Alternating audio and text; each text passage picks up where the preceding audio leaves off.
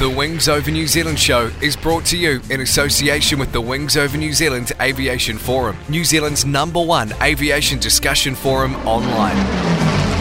There you'll find discussion on all aspects of New Zealand aviation, from history to current affairs, and thousands of photos covering the Royal New Zealand Air Force, airlines, general aviation, warbird restorations, airshow news, sport aviation, home building, gliding, aviation media, and much, much more. You'll be in good company with other aviation enthusiasts, including pilots, engineers, warbird owners and restorers, historians and authors, modelers, aviation photographers, and many others. Sign up to the Wings Over New Zealand community now. It's free and easy. Just Google Wings Over New Zealand and you'll find the forum.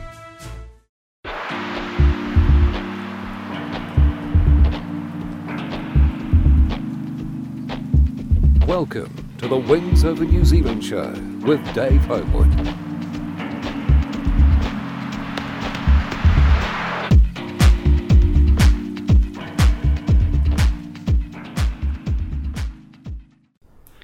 Welcome to the Wings Over New Zealand show, Great Escapes 3. I'm your host, Dave Homewood. This is the third episode where we look at Royal New Zealand Air Force ejections from jets. And in this episode, my guest is Phil Barnes. Barnsey. Well, I want to welcome Philip Barnes to the show. Hi, Phil. Hi, Dave. How are you? Yeah, good, good. Yeah, can you uh, give me a little bit of background uh, where you sort of grew up and, and how you got into the Air Force and uh, just a, a, brief overview? Uh, yeah, I grew up in Rotorua. Um, I went through the Air Training Corps and I'd always had an interest in aviation. I was lucky enough to get an Air Force flying scholarship while I was still at school and went solo on uh, air trainers down at Wigram then.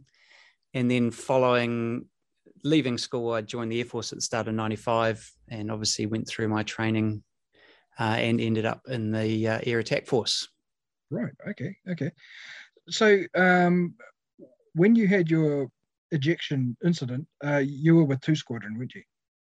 I was actually uh, posted at 75 Squadron. It was in the final year of the Skyhawk Ops. So we were short of crew and sort of almost from an aircrew point of view considered to be one unit. And so in that case, yeah, I was operating with two squadron over in Perth, but I was uh, actually a 75 squadron pilot. Okay, okay. Uh, so what was the sort of uh, the situation? What were you doing over in Perth um, for those who don't know? And what was the sort of lead up? Yeah, the two squadron, obviously, uh, normally being based over in Nowra, had a percentage of its hours uh, partially paid for by the Australian government and uh, to support mainly the Royal Australian Navy and their fleet concentration periods and their workups. So, in that case, uh, one of the Western Fleet uh, boats. I can't remember which one I would have been doing some sort of workup. And so two squadron had been deployed over uh, to Pearce, being the Air Force base there, but to work over in the West Australian exercise areas. Uh, they had already flown the aircraft over there, and I had caught a Qantas flight over from uh, New Zealand to to join them. Um, and yeah, it was the from what I remember was the first flight that I'd done over there for that uh, period on a, a Monday sort of lunchtime-ish when the the ejection happened. Wow. Okay. first flight there. Wow. Uh, yeah. So, so um, just to set the scene for the listeners who uh, don't know your story, you were flying Skyhawks, uh, obviously, and you were in um, a TA4K Skyhawk. Um, can you give me a little bit of uh, just your memories of the Skyhawk as an aircraft to start off with? Uh, it was a it was a good old girl. I really enjoyed flying them. It was obviously a 1960s designed carrier aircraft.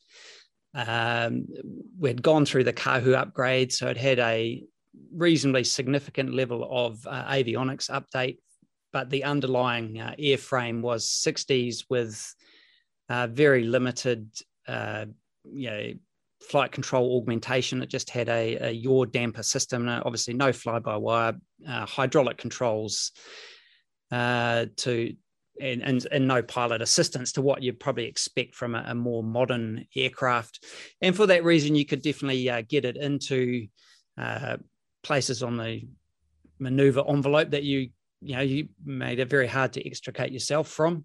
Uh, part of the design from Ed Heinemann was to make it very uh, light and simple, and uh, one of those things that he put on it to give it the carrier approach speeds was uh, leading edge slats, but to achieve that, uh, they were aerodynamically driven and independent in that there was no uh, physical control over them other than the rigging that was done uh, by the unit maintenance test pilot and the ground crew, obviously, as the aircraft came out of its servicing.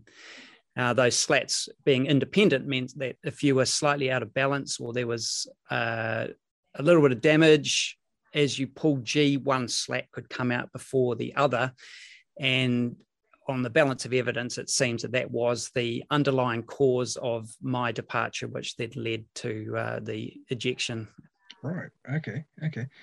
So um, the aircraft that you were flying was uh, NZ six two five six, which was quite a famous, uh, probably the best known of the Skyhawks because it had been uh, the one that represented the 50th anniversary with its gold color scheme. Yeah, obviously by the time that uh, I got my hands on it, it uh, had reverted back to its uh, green, yeah, uh, drab camo. But yeah, we would. Uh, the T birds were fully combat capable in that the avionics uh, in the, the nav attack system and the radar for the front cockpit was uh, fully combat capable. There was some display repeaters in the rear seat, and the only well, the major difference really was that it had a thousand pounds less fuel because of the rear seat taking up a portion of where the normal fuselage fuel tank would sit in the single seaters. The two seater, though, did have a longer nose because of that extra seat. Um, and it did lead to some slightly undesirable handling characteristics, just that like a, a dart having a little bit more forward of its uh, center of gravity, it made the nose uh, less stable in the longitudinal direction. Okay. Which didn't okay. help me, unfortunately. Yeah, yeah. Well, uh, can you tell us what what were you doing that day, and yeah, sort of take us through the story? Sure. Um, yeah. So we had, I think, two squadron probably had deployed with its normal six aircraft over to Perth. We'd been tasked to go out and uh, work up a ship's air intercept controller, and so part of that they had uh, my I was leading the air defense pair, so we were talking to the radar controller on board the ship. He would uh, vector us around the sky to intercept strikers that were coming in to uh, strike the boat. Uh, the strikers for that day were three other Skyhawks and two Pel-Air aircraft, which were the civil contractors based out of Nowra. Uh, I think were Westwinds on the day. It doesn't really matter. A couple of um, business jets. Right. So we had uh, done our normal brief uh, for that. There would be some coordination between the strikers and the attackers. Uh, sorry, the strikers and the defenders, us being the defenders, and then we went our separate ways to uh, meet out out over the boat um, on the day. And so that was it. First uh, first merge for the day in our aircraft. So we had gone out uh, reasonably heavily loaded with fuel to give a maximum amount of time on station. Uh, the strikers had run in at a, a, medium altitude. In this case, more about presenting uh, so a radar picture to the ship. Our normal modus operandi, if uh, we were striking, would have been to come in low level. But on this day, they'd come up, you know, in the sort of 20 to 30,000 foot brackets so that we could uh, see each other achieve the radar intercept, which was really what the training mission was for. Yeah. At which point they would uh, you know, you'd either get shot or not. And, uh, con- and in any case, they would the strikers would uh, continue on through to the boat to give an anti-ship missile presentation uh, for the the gun and missile crews on board the boat. Okay. Yeah. So yeah, and in this case, as I say, we were the we were the defenders. So we would get vectored out around thirty or forty miles around from the the ship and do our best to uh, intercept and shoot the the attackers with our AIM nine missiles. Uh, so you were well out to sea as well. You you were well away from. Yeah, around around ninety miles or so off the coast. Oh, uh, the, yeah, reasonable distance. I mean, the ships are out there. They also there was a there were two ships. I'm trying to remember. I think it was one both Aussie Navy, but there was also a French uh, submarine in the area I think I've got that around the right way. So again, this multifaceted sort of workup for the Navy boats. They were having to deal with a an air war, uh, you know, an air to surface war as well as a subsurface war right. uh, picture. Um, yeah. Okay. And so um, you're tasked to uh, defend the ships. What what actually happened? Uh, so yeah, so, uh, first merge, we get uh, vectored off. Um, we, me leading the the pair. Uh, my wingman at the time was uh, squadron leader Greg Tyrrell, who was the normally the XO over, or sorry, the operations flight commander at 75 Squadron, but he had uh, come over as well. And we get vectored onto initially the two Pel-Air aircraft and they we sh- I remember I shoot I think I shoot one of them, but at which point the three other Skyhawks um, uh, in on the picture, and very quickly we are in, involved in a, a, big fight with uh, all three Skyhawk uh, attackers who always want to come in for a bit of a scrap anyway, and us too. I shoot one of the other A4s, uh, and then shortly after, in the engage maneuvering, I see over my shoulder one of the other Skyhawks has committed down on me from on high, uh, and he's closing in, trying to to get a shot on me. Because of that, I have already got my nose down, but I want to create an overshoot problem for him. So I'm pulling a lot of G on the aircraft in a break turn to uh, create an angles and overshoot problem, which I do. So yeah. that Skyhawk then blows through on my right hand side, relatively close. And I then do a loaded reversal, which means keeping the G on to bring the nose of the jet uh, back around to hard right, trying to get my nose on to affect a, a shot on him as he's uh, blowing past my aircraft. During that reversal turn, uh, because it was loaded and probably slightly out of balance, uh, one slat stayed in and the other one came out, which led to a flick roll in the in the Skyhawk. And this was a reasonably well known uh, phenomenon in the A4. Uh, it was just something you got used to over a few years of flying the Skyhawk. That you'd be going one direction, you would pull and uh, and try and go one way, and one slat would come in or out.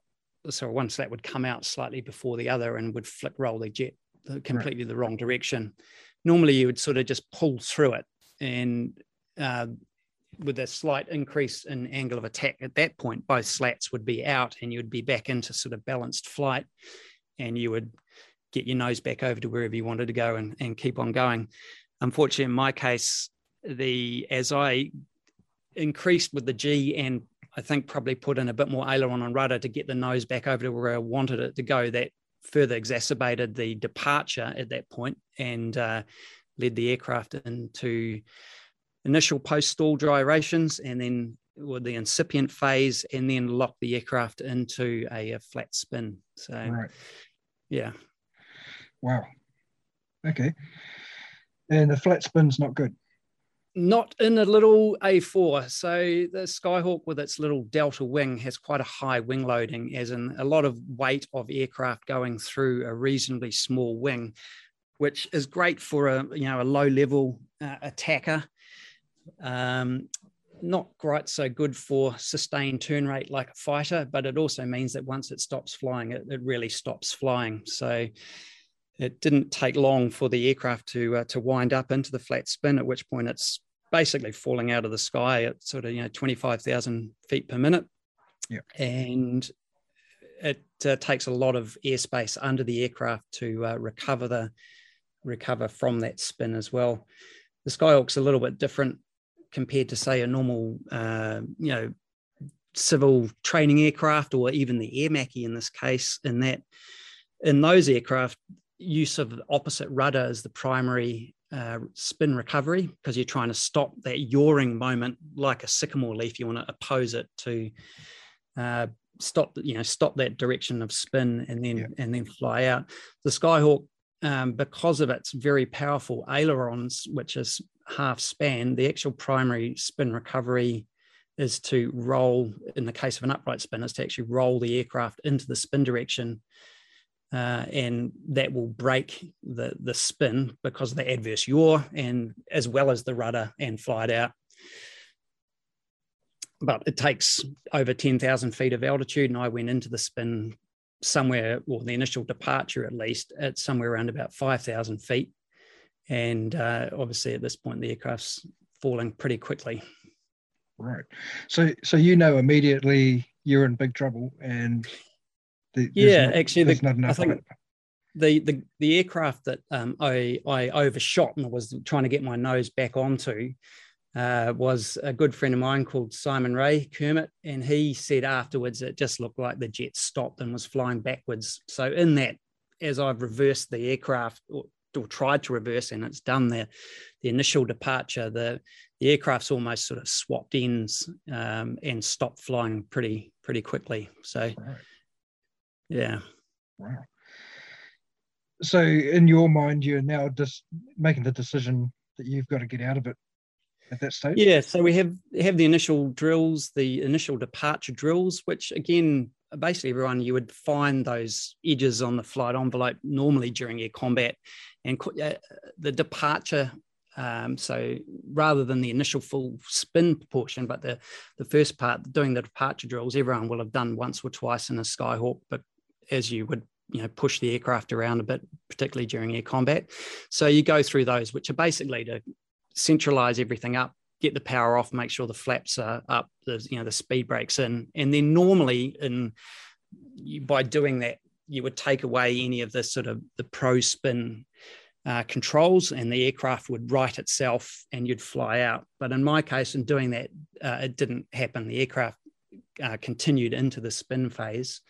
So then, as I said, I was talking about before, then you make a decision about what you need to do in terms of upright or inverted spin, and then you start putting in the uh, the spin recovery controls. Um, but where that leads to, as part of the the departure drills, which are the first ones, one of the last lines of that little those memory items that we would run through was that if the aircraft was out of control below ten thousand feet, then eject. So right. the common understanding or application of that really was if you're out of control and not recovering below 10,000, you would eject because quite often we we would be departing the aircraft below 10,000 anyway, and the, but the aircraft would fly out. So I got into a, a, bit of the spin recovery. I didn't do the aileron portion. I was uh, pretty much eyes wide open at that point, um, and wondering what the hell's going on. The aircraft's making in terms of wind noise, there's a whole bunch of different wind sounds as the aircraft's now sort of slicing sideways and around through the sky. And then the other guys have, in the formation, have seen that uh, my aircraft's out of control. Ted Tyrrell and I've de- um, transmitted on the radio that to knock the fight off that I've departed and out of control. And Ted uh, or Greg Tyrrell, my OFC, that he's also come on the radio and started to run through the departure drills and has uh, repeated the out of control below 10,000 feet eject uh, information point. And I've sort of reached the same decision in my mind that this aircraft's definitely not flying, it's not recovering, and the uh, the sea's starting to look pretty big underneath me, and I've lost a lot of altitude. So now's the time to uh, step out over the side. Right. So, uh, can you take us through that actual process of ejecting? Sure. Um, yeah. So the it's the first part of it is to uh, assume a good body posture. So uh, pushing your your back and your bum into the back of the seat, making sure your legs are forward and resting on the uh, rudder pedals. And that's to make sure that your thighs are, are pushed down against the seat so that you don't give any room for the ejection seat to accelerate up under your legs and break your legs as the seat comes out. Um, and to push your head back uh, onto the headrest again, trying to make your spine nice and straight as you are uh, going to get shortly, obviously, get the big kick in the pants from the rocket pack. Um, yeah, and then reaching down without looking, grabbing the handle with your master hand, being your right hand, and then your left hand on the wrist, and pulling the the ejection handle straight up. In the two seater in the TA4, the ejection seat design is a little bit different to um, other ejection aircraft in that the TA4, the rear seat will always fire even depending on what the position of the command ejection selector is at. So, say for instance, the Macchi or the Hawk, uh, which I flew later on with the Aussie Air Force, with the command ejection system, if you'd set it to solo flight, which I was on that day in the in the TA4, um, in other aircraft, by selecting it to forwards to front only, only the front seat would go out. Whereas in the T-Bird, even if there was no one in the back seat, the system was set up to fire the rear seat yeah. uh, and then the front seat. So it actually means that there is a, a measurable delay by the time that you pull the handle, which initially fires off the canopy. It's got a little system of uh, interconnects. So the canopy has to clear away from the aircraft, which allows the handle to be pulled a bit further to, to then start the actual rocket pack initiation on the seat, which then fires the rear seat, which then allows the front seat to fire. So you get a fair amount of temporal distortion, obviously in a high stress situation. But I do remember there at the time noticing the varying stages through the ejection sequence as the the interconnects are unlocked to allow the the front seat with me in it to uh, to come out of the aircraft. Um, do you remember a big kick in the pants as obviously the seat then fires? I remember shortly after a big bang near my ear. I'm not sure if that was the uh, man seat separation rocket, which in the uh, Escapac 1G3 uh, pushes the seat away from the uh, aircrew member, or it might have been the ballistic spreader, which is attached to the parachute, um, which gave the seat zero zero capability, and that's a system of explosives and weights around the bottom of the parachute, which uh, spreads the parachute in a hurry um, and and gives it the increased capability. More designed for uh, going off the end of a, a carrier on a, a, soft cat shot, and you know giving that, that ability to get under a chute with uh, zero altitude. Not quite so good for higher speed ejections, which uh, previous A4 ejections had found out. Um, but in my case, because I had basically no forward speed, was just falling. I had a, a reasonably, I had a quite a soft uh, subsequent ejection uh, experience with the the opening of the chute. Right, right. So your your chute opens, your seat's gone, and you're suddenly hanging there. I guess. Yeah, and it's deathly quiet. so you go from you know a lot going on, a lot trying to get an aircraft back flying, realizing it's not going well. Radios are going, the jets making all sorts of wind noises as the you know, and then there's bangs and crashes, and then all of a sudden, big kick in the pants, and you're just hanging there, and it's yeah. quiet, and there's just a little bit of wind noise, and yeah, amazing. Like the the contrast between the two. And then, yeah, so I'm hanging there in the chute, look down and uh, see the aircraft hit the water underneath me. Um, it goes through like another sort of quarter to half a turn um, as it then pancaked into the water. And then from there, there's a bunch of uh, post ejection drills that you need to do to get out the various survival aids um, and and prepare for the landing, being it on in this case on water or onto the land. So can you run through those those drills that you had to go through? Yeah, it's sort of a, a top top to bottom. Start by oh, get this around the right way. Uh, you look up. So basically, the first one is to look up, look up into the parachute, make sure you've actually got a chute. Um, if there wasn't a parachute streaming, you'd need to um, pull the rip cord, uh, which on the A4 was a, a D handle up and on the left hand side of the, the harness. Um, from there, you would come down and uh, make a decision about whether or not you need to uh, do, I think it was a, called a six line cut. There was a system where you would pull some handles on the risers and that would um, pop away some of the parachute risers and would allow the chute to be steered. But in this case, I didn't need to because I was just going into the water come down, uh, raise your visor or make a decision on your visor. And going into water, you want it up and out of the way. Uh, going into trees, for instance, on land, you would want to keep everything on your face um, to create as much head protection as possible.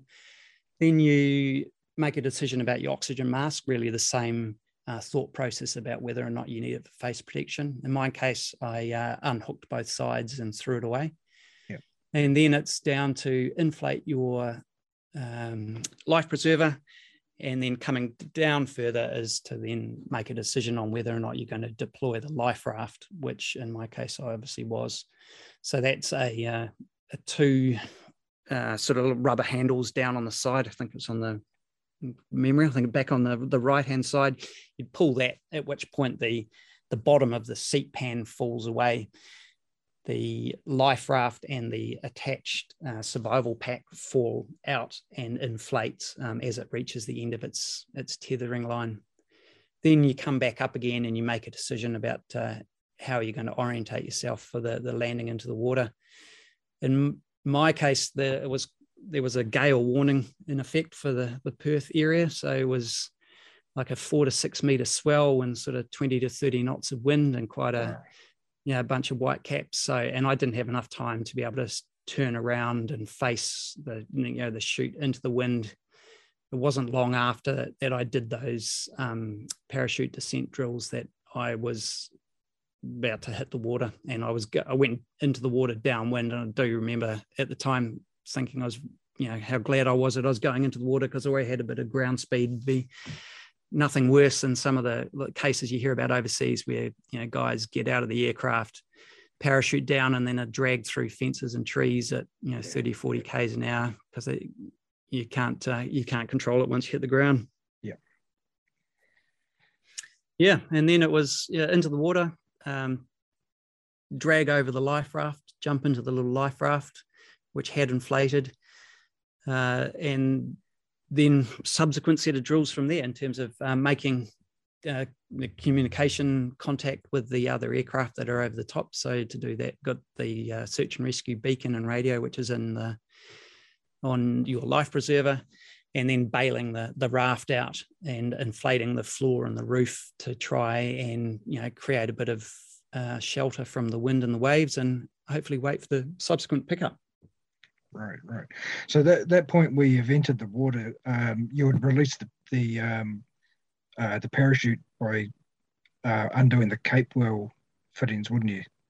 Uh, yeah, and they were called Koch fittings. So okay. K O C H, yeah, which was a US Navy sort of system. Um, again, different to the Martin Baker system, where the on the Martin Baker ejection seat, that's uh, all one sort of harness that would go all the way around, whereas we had the US Navy system where we would don the harness separately um, prior to getting into the aircraft and then attach ourselves uh, to the parachute using these Koch fittings, which are metal buckles sort of up around your um, collarbone, yep. um, which was also the yeah the system for releasing the parachute.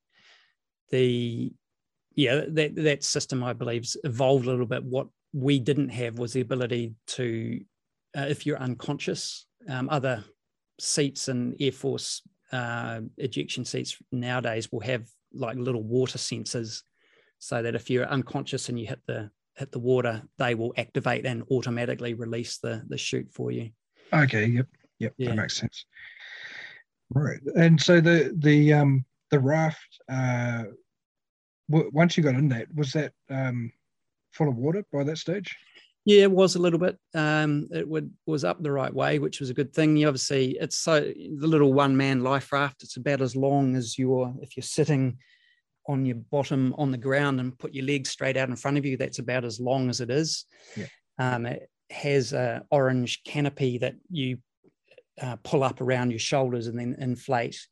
Um, in the floor of the raft, it's got an integral bailer, which is just a sort of a, a sock system that you would scoop up the water. But in, we had always been taught, and I did as well, was to remove your helmet um, and once you get into the raft, and then use that as a bailer initially, because the little inbuilt bailer would take too long.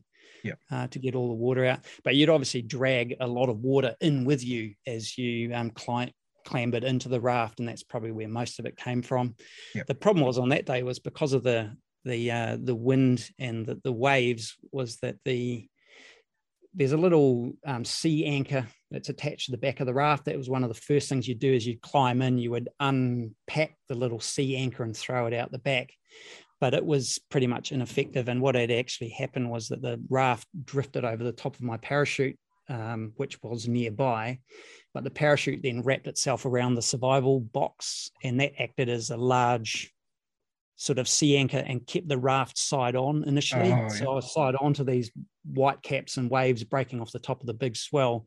So I'd get in, bail, and then a wave would come along and sort of break off the top and splosh over the top of the raft and split the the velcro on the, the, the roof and the raft would fill back up with water. So I'd be back to square one again, back to bailing. Right, right, right. and I figured it out after a, little while that I managed to um, free the the parachute from around the the box. Yeah, um, and I'd already got the thing, the you know, the survival aids out of the the the box at that point, but then I ended up with the bringing the survival box in and putting it on my knee just to um, try and help ride out the the waves a bit better. Right. But yeah, I was glad I wasn't in there for much longer because it was wasn't very comfortable. What was the temperature like? Was it cold or? It wasn't too bad. So it was March in you know sort of uh, March in Perth, so it yeah. was uh, autumnal. But in any case, um, I did get the shivers and was mildly sort of hypothermic by the time I got taken into the hospital. Sort of combination, I guess, of of shock. Yeah. But yeah, again, you know, only dressed in a, a flight suit with you know cotton underwear. There's not much thermal protection from that. no, no, not at all. So, how long were you drifting in the raft before you got picked up? Obviously, the uh, other aircraft are above you and ar- arranging for someone to come pick you up. Yeah, yeah. So uh, I was out there for around about ninety minutes, um, and yeah, they managed to actually it wasn't a Monday, it was a Friday because this led to the other funny part of this, was slightly funny part, I guess, of the story was that the Australian Navy was supposed to be holding the search and rescue cover, but it being a Friday afternoon, the onboard helicopter, I think ostensibly due to the weather conditions, had already left the ship and had flown back to the the naval uh, base down at uh, the Fleet Base West. Yep. So when the Mayday went out and the uh, other aircraft called back to the RAF base at Pearce. Um, the the Air Force rescue chopper hadn't known that they were covering the search and rescue for us because they really weren't supposed to. It was supposed to be that in that case the Navy's responsibility. So yeah. it took a little while for the the uh, the rescue chopper to be refueled enough to be able to come out the 90 odd miles off the coast to come and get me. So it led to a bit of an extra delay, and it was it was a Friday afternoon because it took them a little while to uh, locate the duty refueling driver and stuff. So there was a few you know usual learning points from it. Yeah. Um, and yeah, the the rescue chopper in that case is actually a civil contracted uh, helicopter, an S seventy six um, that they, but they certainly had the expertise and the knowledge that is their job to cover the you know the flying area around the the Air Force Base over in Pearce. Right, right, right. So, had you actually sustained any injury at all in the ejection? No, I was remarkably lucky. I was definitely a little bit shorter uh, by you know a, a, couple of centimeters, um, right. but no, nothing. I got some minor scraping down my left hand side um, as the aircraft was spinning to the right and I was pushed up against the left hand side of the cockpit um, as I went out. So yeah. I got a bit of a gouge down my arm from uh, what looked, I think they said it was a part of the canopy locking rail. And my left boot actually kicked a bunch of stuff, and they could see a bunch of scoring marks all the way down to the steel cap uh, on my left boot. But that did its job, protected yep. my toes as I uh, went out. So, no, I've I had a sore neck, obviously, afterwards. It was as the seat went up, in spite of me pushing, trying to get my head back against the backrest. I do remember my chin coming down and touching my chest um, during the initial rocket stroke. But no, yeah. I've been very lucky. So you said that you um, were compressed a couple of centimeters. Did, did that um, did that stay like that, or did you eventually? You know, came back out again. Came back out. yeah, so, yeah. I think it's literally it's just that you know the um, G force and the Z axis straight up and down. It just compresses your vertebrae, and then yeah. they they uncompress over the next few days. Okay. yeah. Interesting. yeah. Yeah. yeah. Uh, okay, so once you got back to, uh, you obviously went to the hospital to be checked out. Um, how long were you there for? Um, the yeah, so the chopper um, winched me up. Uh, that was a bit of a, a, a, frightening affair actually, because the, the chopper guys, their training is to treat all ejections as potential back injuries. So they want to get you into a, a, stretcher board. and in oh, this case, it was a sort of a stretcher raft. Bit different to say, I think it, back in the day, if the New Zealand Air Force was going to pick you up, they would have just chucked you into the old horse collar, you know, the horse strop thing under the arms and dragged you up. Yeah. But in this case, they um, they swum. The swimmer came down with the raft and brought it over and said, you know, get, you need to get in. You, you're sort of all done with hand signals at that point because there's a helicopter hovering over the top. Um, but the problem was this raft thing sat really low in the water. And again, we're still in these breaking waves and big swell. So I got the first few straps on sort of around my lower leg and legs and lower torso. But I was having to keep my hands out because the waves were threatening to um, tip the raft upside down that I was getting strapped into, and that would have been probably the worst way to go. Right, you survive the ejection and then end up drowning upside down. Yeah, the backboard.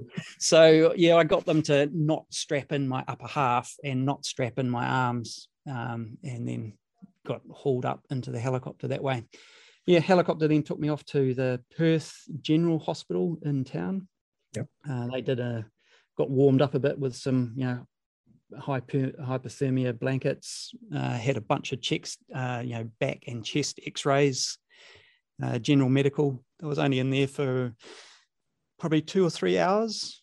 Um, the RAF rescue chopper waited on the helipad, and then once that was done, we got flown back to the RAF base at Pearce, where I got transferred into the base hospital um, and then was kept in isolation for the next couple of days while the um, Board of Inquiry team was uh, assembled back at Ohakea and then flown over to Perth. And that was just to keep me away from sort of contaminating my story or any evidence and that sort of thing. So, but it was a bit of a, wasn't the best thing to be doing, which was sitting in isolation in a hospital room for the next two days, you know, tuning things over in my head about what the hell just happened.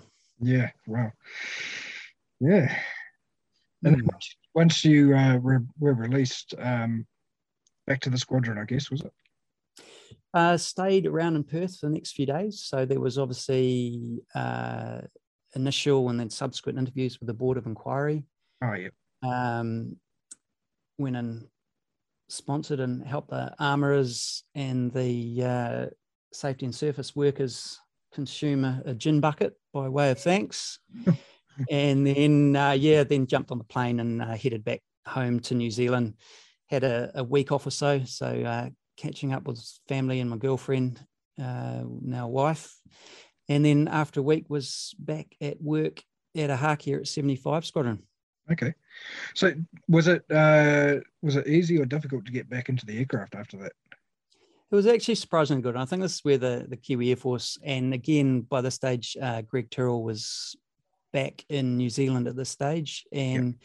had a quick sort of ten minute chat prior to you know him authorizing me for sortie, and they the auth was to go and take a single seat Skyhawk back up again and go and pull the wings off it, go slow, go fast, do all sorts of stuff, just get the you know confidence back in the handling of the aircraft and get back into it. So right.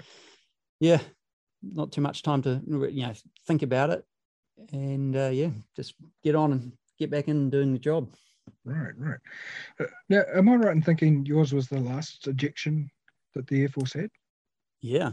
Yeah. Yeah. So that's pretty good, isn't it? 20, 20 years I guess yeah. this was an ensuing period where the RNZAF wasn't flying any ejection seat equipped aircraft, but yeah, they've uh, yeah, as, I guess what I was saying before at the start of the, this interview is that the the Skyhawk was that last of that sort of uh, generation of aircraft of sort of areas in the in the, the handling of the aircraft where the aircraft could come along and bite you and bite you hard mm. if you you mishandled it.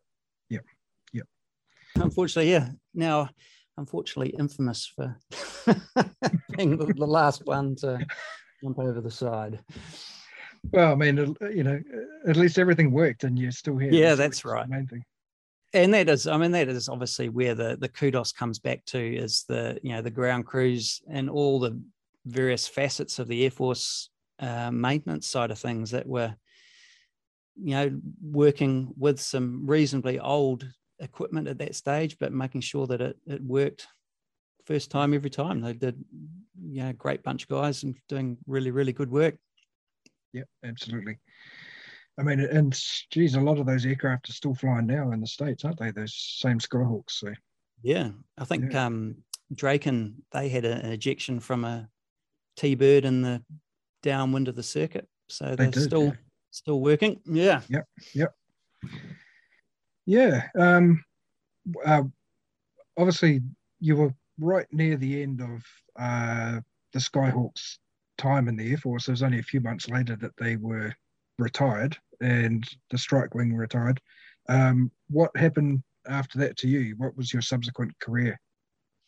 Uh, I went off to the Australian Air Force, um, went and did a flying instructors course, and then instructed on the PC9 initially over in Perth, and then back onto the uh, BAE Hawk over at Williamtown, where I rejoined uh, Nick Osborne, who was uh, my boss at 75 Squadron, and yep. then uh, Eastie, who's obviously pretty well known. He was uh, there on the Hawk as well. So we had a, a plus. There were three or four other um, RAF uh, guys that had joined the Australian Air Force, and a couple of uh, Aussies who were trying to keep it real for all us international imports. Yep. But yeah, instructing on the Hawk, um, doing their fighter lead-in training. Uh, I did that uh, with the Aussie Air Force for just over three and a half years. Went ended up down at uh, Pel-Air again, doing the Learjet or Westwind um, business jet stuff back for Australian Defence Force, and then moved across into uh, airline flying. Okay, all right. Yeah, well, um, really interesting stuff, Phil, and uh, it's um, it's great to hear your story, and and uh, you know, it's it's interesting that the the interviews I've done, uh, I've got the the oldest, and he was the second, but he's the oldest living um, ejectee, I guess you'd call them, um, mm. from from the RNZAF, and you're the most recent. So yeah, uh, and let's let's hope that we won't end up with uh, any more. Uh, the the uh, T6 has ejection seats, but so far they've not had to use them. So um, yeah, fingers crossed. Yeah, it's a uh, it's a great capability to have in you know in those sorts of aircraft obviously knowing that there is a a, system that is able to be used to save you save you when everything else has gone horribly wrong. Yeah yeah.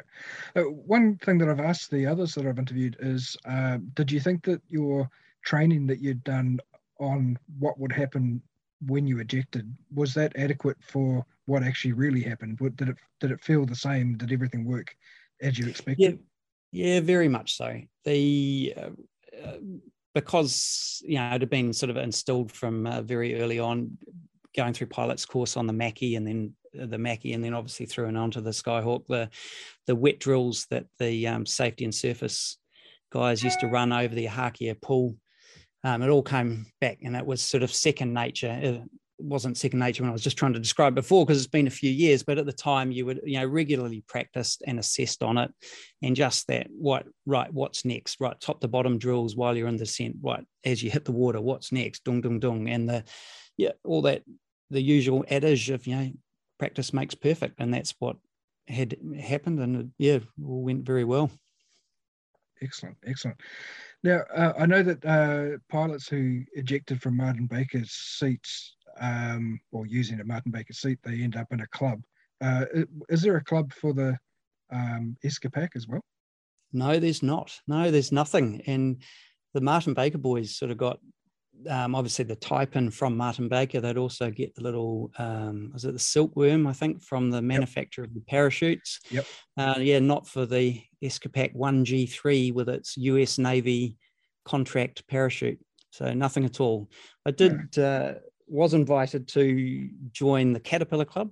Um, was the remnants of the Caterpillar Club up in Auckland, which I think is now gone by the by as its members uh, sort of got older and older. But no, there was no no recognition from from anyone. okay. well, at least we remember it. yeah. Yeah. Well, thanks very much, Phil. It's been fascinating to hear your story, and uh, I really appreciate it. Yeah, no problem, David. I look forward to uh, listening to the episode. Yeah, it's uh, it's some interesting stuff. Yeah. That was the Wings Over New Zealand show with Dave Homewood.